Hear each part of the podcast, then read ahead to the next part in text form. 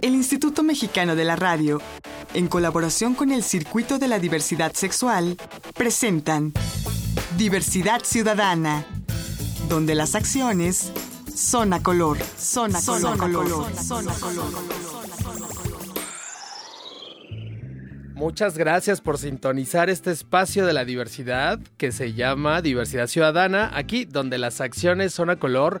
Les saluda su amigo Enrique Gómez y recuerden que en este espacio radiofónico lo normal es antinatural. Lo realmente natural es la diversidad. ¿Por qué? Pues porque tenemos personas como orientaciones e identidades existen en el planeta. ¿A poco no? El día de hoy tenemos a Jocelyn Aguilar. Ella es una chica transgénero que nos va a platicar desde su punto de vista vivencial cómo ha sido vivir como transgénero en este país, en este continente y en esta época. Hola Jocelyn, ¿cómo estás? Muy, muy bien. Muchas gracias por la invitación. Gracias a ti. Bueno, me gustaría primero este, decirte algo que me llama mucho la atención, ¿no? Casi regularmente a las personas trans cuando no, cuando somos mencionadas, es más fácil llamarnos chicas que decir la palabra porque cuesta a veces mujer. Entonces, las mujeres trans es difícil. Entonces, de manera social es más fácil decirnos las chicas trans. ¿Pero es correcto no, es incorrecto? no es correcto, pero es correcto, nada más que yo creo que es lo que buscamos es eso, ¿no? Ser mencionadas como lo que somos. Lo que no se menciona no existe y ahí estamos y somos. Claro, claro. Ese es el paso uno, ¿no? Visibilizarnos, que, saber que existimos, que estamos aquí, que ocupamos este espacio, que tenemos... Fíjate que en este programa, y déjame te lo digo, qué bueno que tocas el tema, porque yo soy de la idea que si a la gente no le llegan estos temas a través del cerebro, del raciocinio, yo sí buscaría que les llegue a través del corazón. Cuando se den cuenta que tenemos historias de vida, y me incluyo porque aunque yo no soy mujer ni hombre trans, sí soy ser vivo y sí tengo esta sensibilidad que ustedes las mujeres trans o las chicas trans tienen y porque esto es lo que compartimos, ¿no? La discriminación, compartimos esta lucha, compartimos esta necesidad de visibilizarnos. Me parece que hay gente que no nos puede entender con el cerebro, pero si les contamos nuestras historias, a lo mejor nos entienden por el corazón. Claro, que se va creando este sentido de la empatía, ¿no? ¿No? Desde, desde este sentimiento que nace por la otra edad, ¿no? Por el otro. Claro, y más, y más cuando nuestras historias están más cerca de lo que nos podemos imaginar, porque podemos estar en la familia, en el barrio, en la misma escuela, en el mismo trabajo, ¿no? Sí, claro. Y por eso yo te quise invitar, Jocelyn, el día de hoy, porque quiero conocer tu historia. A ver, ¿cómo, cómo te percatas tú, Jocelyn, que eres una mujer trans? También eh, es muy común que me hagan este tipo de preguntas. Yo creo que no la pregunta tendría que estar dirigida en otro sentido. A ver. ¿Cuándo te diste cuenta que eres una mujer trans? Sería, ¿cuándo te diste cuenta de que lo que te decían que eras, no lo eres? Porque cuando era una niña, este, pues yo no sabía que era una mujer trans. Yo sí sabía que no era un niño, ¿no? Eso sí era evidente. Pero te trataban como niño. Este sí fui socializada, educada, travestida como niño en todos aspectos. Y eso es muy violento, ¿no? ¿O no? Sí, bueno, de hecho cuando estás en tu espacio familiar, pues no, ni siquiera sabes, la ropa es ropa, ¿no? Y la utilizas y punto. Pero después, este, cuando te das cuenta de que eh, hay una distinta que, eres distinta y ni siquiera porque seas distinta, porque todos somos distintos. Pero este, lo que pasa es que cuando te sacan de este espacio familiar y te ponen en uno social, como era el, el kinder, cuando cuando empecé a notar estas diferencias, ya al, momento de la convivencia es cuando dices, no, no soy niño. Y no, no soy niña. O sea, no, no te sientes identificada con ninguno de estos este, dos roles de género. ¿Y, y qué sentías? ¿Cuál era tus sensaciones en ese momento al sentir esto, sentirte diferente? ¿Te deprimía, te entristecía, te enojaba? ¿Qué sentías? Miedo y angustia. Miedo y angustia. Sí, claro. También pasó en esta etapa que te decía del kinder, después fue la primaria. Y en la primaria eh, me pasaron cosas muy complejas, como me hacía del baño, me hacía de la popo. Esto lo traje toda la mente hasta adulta, ¿no? Después ya cuando empecé a estudiar y me acerqué a otro tipo de, de, mm, de información educativa, un, en un evento de COPRED, este, del Consejo Nacional para Prevenir y Eliminar eh, la discriminación en la Ciudad de México. En la Ciudad de México, este, eh, hicieron infancias LGBT y trans, hicieron un ejercicio en donde de repente yo empecé a llorar porque recordé que lo que había pasado, yo eh, quería saber por qué yo me hacía del baño, ¿no? Porque alguna persona me había dicho que se relacionaba con el abuso sexual, pero no. Eh, recordé... ¿Tú sufriste abuso sexual en la infancia? No. No. No. Y sin embargo te pasaba. Sí, me pasaba. Pero estaba relacionado con, con otra cosa. Con otra cosa, sí. Claro. Y que eran los baños. En, en, estos baños en la escuela donde estudié estaban muy mal hechos y aparte no tenía las, las paredes que dividían. Entonces yo tenía que entrar al baño de niños en aquel tiempo. Y era bien difícil que una mujer trans pudiera hacer sus necesidades si no había una pared. Entonces me aguantaba mucho, mucho, mucho, mucho para ir. Hasta que te ganaba. Sí, hasta que me ganaba. Y después ya no. Oh. Era difícil también, era las imposiciones del género eran complejas porque me obligaban, me obligaban en la primaria a jugar fútbol, que nunca me ha gustado, pero eh, recuerdo muy bien que en la primaria, creo que era en tercero, el equipo que iba perdiendo, que obviamente era el mío porque no me gustaba, este, los obligaron a todos los niños o el equipo perdedor que se quitaran las camisas. Es algo que yo tampoco concibo con mi, eh, mi identidad, era para mí bien complejo. Yo no quería esto, para mí fue bien difícil, siempre ha sido difícil que me quiten, me quitaran mi playera también en estos sábados de gloria. Perdón que te interrumpa. ¿Qué, qué, ¿Qué sensación te daba el quitarte la playera enfrente de los demás? Este no, mm, para mí no era agradable, era incomodidad, era mm, era difícil. También fui un niño gordito, este,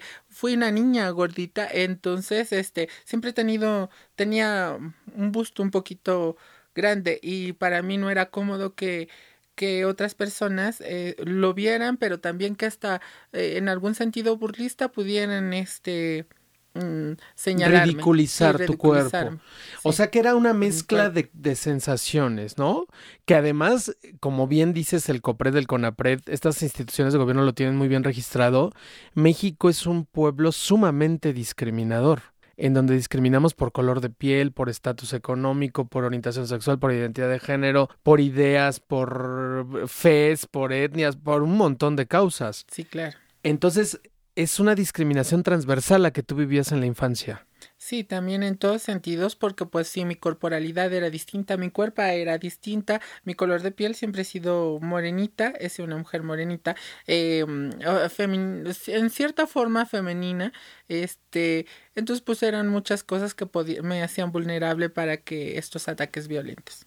Y en tu casa, en tu familia, ¿cómo, cómo se enteraron de tu identidad?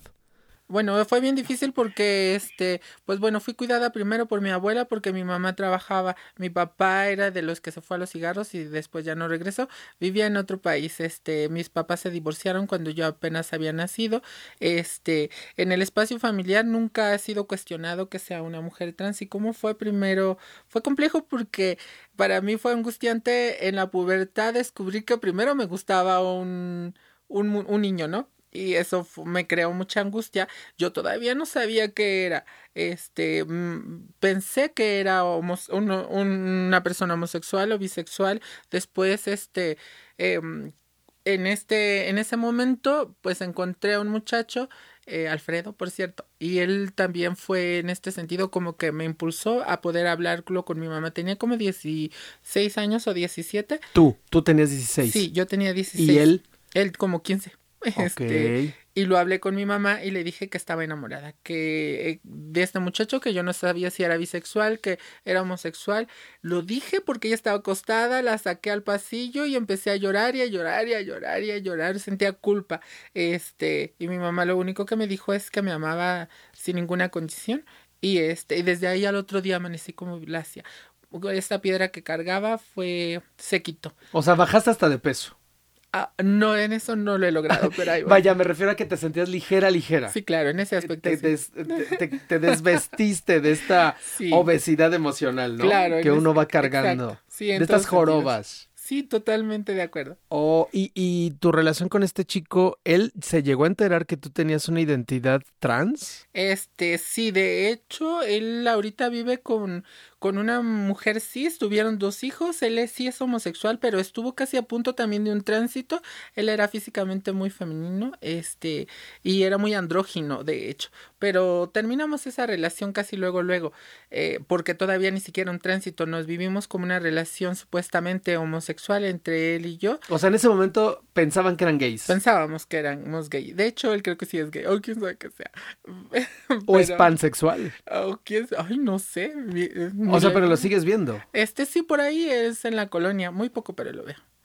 Y, y, no platican o no te comparten. No, pero está casado con una mujer. Sí, con una mujer cisgénero. Cisgénero. Este, ha, sido, tiene como una cierta resistencia, como que no le gusta mucho el que esté ahí. Alguna vez hablamos por creo que alguna red social, pero como que él ya está en otro, en otra situación de vida con su esposa, con sus hijos, y no, como que no. Ni siquiera creo que se asume como un hombre homosexual o quién sabe. Y después de ahí conocí a otro muchacho, por cierto, él sí heterosexual, eh, Alejandro, y empecé a vivir con él. Estoy viviendo dos años con él. ¿Y tú ahí ya tenías alguna transformación? Eh, ahí fue cuando empecé a, identificar que lo mío no era homosexualidad y pensé en travestirme o lo que yo concebía que era un travestismo, que ni siquiera era un travestismo. Entonces eh, hablé con mi mamá primero. Le dije que como que había algo que no cuadraba. Y mi mamá me regaló la primer falda y la primer blusa. ¿Tu mamá te la regaló? Sí, fue en mi O sea, tu mamá lo entendió perfecto. Sí. ¿Qué le costó más trabajo? Eh, ¿Tu, ¿Tu, salida de closet como gay o tu salida de closet como trans? A ella no le costó trabajo Ninguno. ¿Y a, ti? A mí me costó el trabajo como trans, más que como gay. ¿Por qué? Era bien difícil, ha sido... Eh, o sea, que fue un shock. No, este, claro que las personas LGBT desde que nacemos nos enseñan a ver con malos ojos a las personas trans. Claro. Y yo recuerdo que había una estética de mujeres trans en la esquina de mi casa eh, y que me daba mucha tristeza a mí. Cuando crecí las veía como con angustia, como que en tristeza decía pobrecitas, pero también las veía como de otro tipo, como no me acercaba tanto. Nunca pensé que yo era una mujer. ¡Wow! Y a mí lo que me va a chocar es hacer una pausa, mi querida Jocelyn, porque ah, está muy interesante tu plática. Pero no me tardo nada, ¿te parece? Exacto. Estamos charlando con Jocelyn Aguilar, una mujer trans, chica transgénero. Esto es Diversidad Ciudadana, aquí donde las acciones son a color. Yo soy Enrique Gómez, no me tardo nada. Regresamos.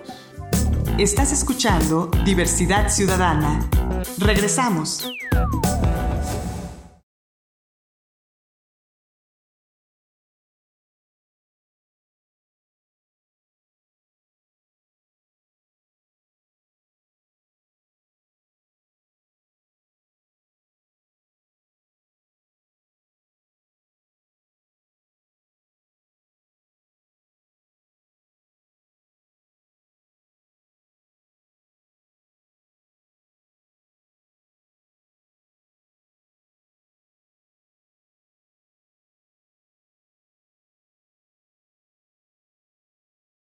Estás escuchando Diversidad Ciudadana. Continuamos. La recomendación. La recomendación. La recomendación. A ver, mi querida invitada del día de hoy, Jocelyn Aguilar, mujer trans, chica transgénero. Exacto. Cuéntanos tu recomendación del día de hoy. Pues mi, mi recomendación son una exposición de ilustraciones y quien las realiza es un querido amigo que se llama Francisco Huellatl, algo así, León. Este, esta exposición son unas esqueletas. Eh, que unas esqueletas son como si fueran las calaveritas, pero no, eh, son esqueletas y él lo que hace en esta obra es señalar que, que abajo de la piel todos, todas y todas somos iguales y ahorita el trabajo está dirigido hacia las poblaciones de mujeres trans, el cine mexicano y las mujeres trans. Yo tengo una flor de fango, así se llama la exposición wow. ¿Y dónde podemos ver estas ilustraciones? Pues está su página, su fanpage, se llama así Flor de Fango y también por redes sociales, por otro tipo de redes sociales, está igual también el, el Twitter es Flor de Fango. Es que sí tienes razón, finalmente todos abajo tenemos huesos ¿No? Y somos exactamente lo mismo. Somos iguales. Y estas Qué difícil, tanto para, para tan simple que lleguemos. Pero la invitación es que la vayan y la vean. Tienen unas obras un ojo. hermosas, muy, muy bonitas. Pues ahí está la recomendación. Ya estamos de vuelta aquí en Diversidad Ciudadana, donde las acciones son a color. Estamos platicando aquí muy entretenidamente con Jocelyn Aguilar, que es una chica trans, mujer transgénero, que nos está contando sobre su vivencia de ser trans. Porque además es cierto, ¿no? Ya, yo, eh, no todas las personas trans son iguales, no todas las personas trans viven lo mismo y no todas las mujeres trans pasan por lo mismo, aunque sí haya ciertas patrones contextos, ¿no? Que se parezcan. Sí, claro. Hay tantas formas de ser mujer como mujeres sabemos en el mundo. Así es. Y mujeres trans también como mujeres trans hay en el mundo. Claro, las mujeres, cuando mencionan las mujeres, digamos, en estos hombres, siempre lo digo, ¿no? ¿Qué es lo que pasa en esta parte de las violencias? Este, digamos, un hombre heterosexual cuando identifica una atracción por una mujer trans cuestiona su hombría, su masculinidad y su heterosexualidad. Se pregunta por qué siento esto, por lo que se me ha dicho toda la vida que está, es una mujer atrapada en un cuerpo equivocado. Ah, error. Que son hombres que nos hicimos mujeres. Otro error. Este, y con todo esto que los estereotipos de ser mujer, ¿no? El deber ser como tiene que ser estos hombres, este, hasta nosotros los percibimos como que son bisexuales. Y en muchos de los casos no lo son, son tan heterosexuales como nosotras. Eh, eh, y ellos cuando están en estos espacios de chat te dicen, es que me gustan las mujeres y las trans. Así como si las mujeres trans no fuéramos mujeres. Entonces decimos, no, espérate.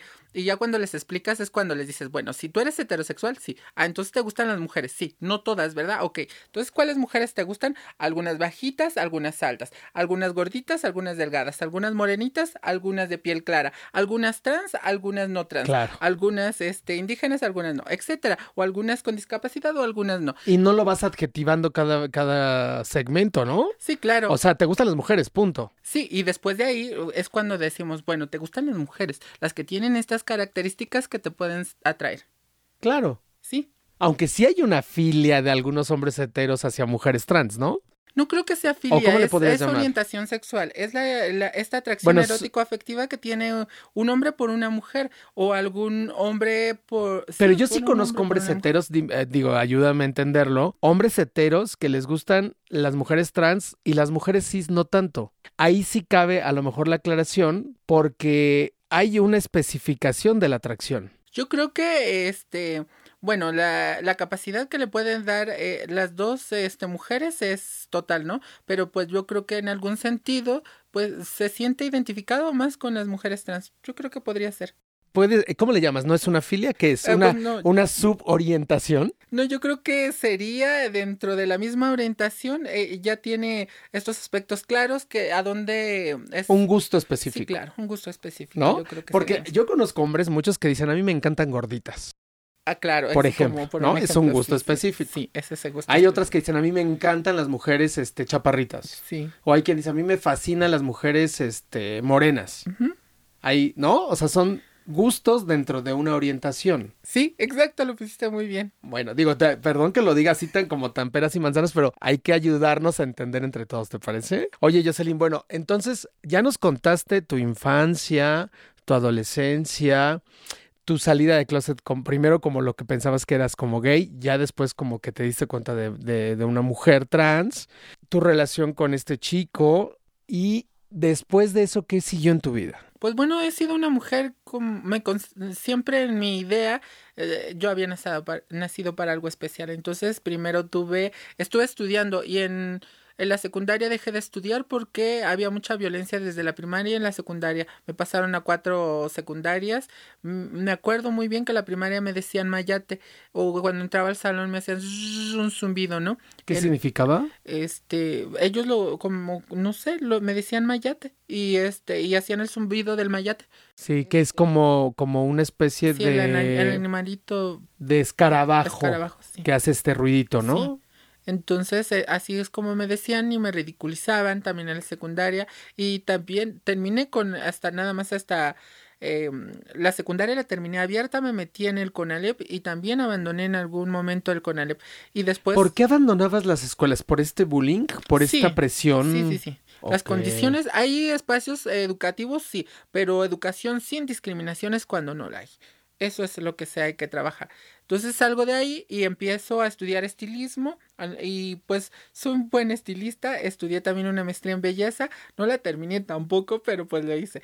Puse una estética y me iba muy bien. Después de ahí empecé a bailar y bailaba bastante bien pongo una escuela de baile y después esta se transforma en un antro tuve un antro como unos cinco años, muy exitoso, pero de ahí... ¿Cómo se llamaba? Se llamó primero Moulin Rouge, después se llamó Babylon, después se llamó este Bandom y al último se llamó Medusas. ¿Y en dónde? En Ciudad Cuauhtémoc, en una zona compleja en Ecatepec. Ok, ¿Y, ¿Y, era un lugar gay o LGBT? No, era primero una escuela de baile que se transformó en primer espacio, este, un antro en, en este lugar, pero ¿por qué se hizo? Porque yo no podía pagar la renta allá y el dueño me dijo, ay, pues hazlo como una disco LGBT. Y pero yo como tenía una escuela de baile, yo decía, ah, bueno, pues igual y sí, porque siempre habíamos querido hacer show, estos shows de imitaciones. Y decíamos, ¿por qué no? Y está el mismo show travesti hermoso, ¿no? Y decíamos, ¿y pues tú dabas show travesti? Claro, así iniciamos. Yo fui bastante lista, me junté a distintas personas LGBT que eran como líderes y cada uno, nuestro objetivo era eh, invitar a 10 personas para que vieran por fin nuestros shows porque nadie nos quería dar espacios para el show. Y, tú a quién imitabas? Yo imité a India, imité a Yuridia, imité, hacíamos Mulan Rouge, por eso se llamaba Mulan Rouge, Lilkin, Maya, eh, Cristina Aguilera y etcétera. Entonces yo era Maya. ¿Y Pink? Y Pink. Ok. O sea, estás hablando de hace 20 años eso. No, sí, yo tengo 21, soy chavita de prepa, apenas. ¿Qué tal? Oye, ¿y, ¿y qué pasó con ese antro? Eh, bueno, no teníamos permiso y en, dentro de la ignorancia, este, un tipo me endeudó, me robó y me quedé sin nada. Y de ahí fue que nació otro tipo de vida, cuando quedo con muchas deudas porque la disco ganaba mucho dinero y después este al mismo tiempo cuando me roba quedo con deudas muy grandes y empiezo a hacer trabajo sexual desde, desde esa pérdida. ¿Hiciste trabajo sexual? Sí, hice trabajo sexual. ¿Y lo hacías por, por qué? ¿Por necesidad? Lo que pasa es que cuando yo pierdo el dinero, me quitan la casa en donde yo vivía y pues yo no iba a regresar a la casa de mi mamá. La casa de mi mamá es chiquita, ni modo que la sacara de su cuarto para que yo me fuera a ese cuarto. Pues ya era una persona adulta. Una señora me prestó una casa a mucha distancia de donde yo vivía y una amiga que hacía trabajo sexual amiga de toda la vida, amiga, amiga trans, me dijo, mira, no lo tomes a mal, pero si un día no, no tienes para comer, y necesitas hacer algo, pues ponte bonita y salte a la orilla de la carretera y no faltará alguno que va y se te insinúe y le dice, sí, pero me das dinero o me das comida. ¿Cuánto tiempo te dedicaste a esa actividad? ¿Y, ¿Y, cómo lo viviste? ¿Fue, ¿Cómo fue para ti? ¿Fue algo, una etapa más en tu vida? ¿Fue algo traumático? ¿Fue algo placentero? ¿Cómo fue? Una etapa de aprendizaje. Ahí primero eh, salió un respeto al trabajo sexual. También el autocuidado fue ahorita tan importante hasta lo que hago ahorita, ¿no? Siempre estamos en todo momento cuidándonos para que no nos vaya a pasar algo. Este. ¿Cuidado te refieres a, adquirir alguna infección de transmisión sexual o a seguridad eh, física? A, ambas. Ambas. Este sí, la, las ITS o la, la educación integral eh, de la sexualidad, pues es otro que otro camino que tuve que aprender y, y reconocer desde el trabajo sexual, pero también el autocuidado y en, lo personal. Claro. ¿Y, y, y qué aprendiste? ¿Qué, qué, ¿Cuál fue la, la, misión, la moraleja de esta etapa en tu vida? Primero, reconocer que era un trabajo, que era tan digno y tan respetable como cualquier otro trabajo y que podíamos tener la decisión de estar en él o no, según la persona, las personas que quieren estar en ese trabajo. Y después de ahí, pues el cuidarme, ¿no? El siempre estar alerta, estar a las vivas de quién. Otra cosa creo que sí ha sido el valorar mi propio cuerpo, el saber que mi cuerpo no se regala. Se ven no, este, este, se da a quien lo merezca. Ok. Y, y, y en ese momento que tú te dedicabas al trabajo sexual, ¿lograste tener alguna relación sentimental? No, evitaba las relaciones sentimentales. Ah, las evitabas. Todavía las sigo evitando. Todavía las sigues evitando. ¿Por qué? es que necesito un buen hombre, porque ahí dije hombre, sí, una buena persona. Eh, creo que necesito un hombre deconstruido. Eh, pero, entonces si eres heterosexual. Yo soy una mujer heterosexual. ¿Te gustan los hombres? Una mujer transgénero heterosexual inter. Ok. Soy Jocelyn, una mujer transgénero heterosexual inter. Ahora vamos a deconstruirme. Soy Jocelyn, una mujer transgénero, quítelo inter. Soy Jocelyn, una mujer, quítelo trans. Soy Jocelyn y ahora soy y nada más me quedé en soy. Eso soy. Soy. Estás viva. Sí, y soy. ¿Y qué sigue? Eh, lo que sigue es alcanzar los sueños. Soy narradora oral, soy activista. Me presenté en Bellas Artes hace un año con narraciones orales, con monólogos y cuentos. Eh, ¿A dónde va mi sueño? Me gustaría ser eh, una activista, una conferencista. Siempre pensé desde niña que que iba a ser cantante. Estudié canto porque lo que quería era que mi, mi voz transmitiera, transmitiera fortaleza, eh, motivación y ahora lo he logrado en, el trabajo que hago y espero que mi voz también llegue a ese espacio donde las personas lo necesiten, ese espacio oscuro que, que llegue a sus corazoncitos, esas personas que están en, ahorita viviendo algo muy difícil, que vean que, que hay un rayito ahí por ahí, que mi voz llegue a darle mucha calidez y mucho cariño y quisiera eso, hacer conferencias y que esta voz pudiera ser traducida en muchos lugares. Eh, ahora que está Malala, eh, en algún momento vi su documental y creo que es algo que me identifica como ella. Pues tu luz está llegando a todo nuestro auditorio, Jocelyn Aguilar. Muchas gracias por haber estado con nosotros. Gracias a ti, gracias por la invitación. Gracias por iluminarnos en este tema. Oh, no, gracias, al contrario. Y gracias a ustedes por escucharnos. Yo soy Enrique Gómez, esto es Diversidad Ciudadana, aquí donde las acciones son a color. Les espero en la próxima. Agradecemos la colaboración de todes.com.mx. Diversidad Ciudadana, una producción del Instituto Mexicano de la Radio en colaboración con el Circuito de la Diversidad Sexual. Diversidad Ciudadana, donde las acciones son a color, son a color, son a color.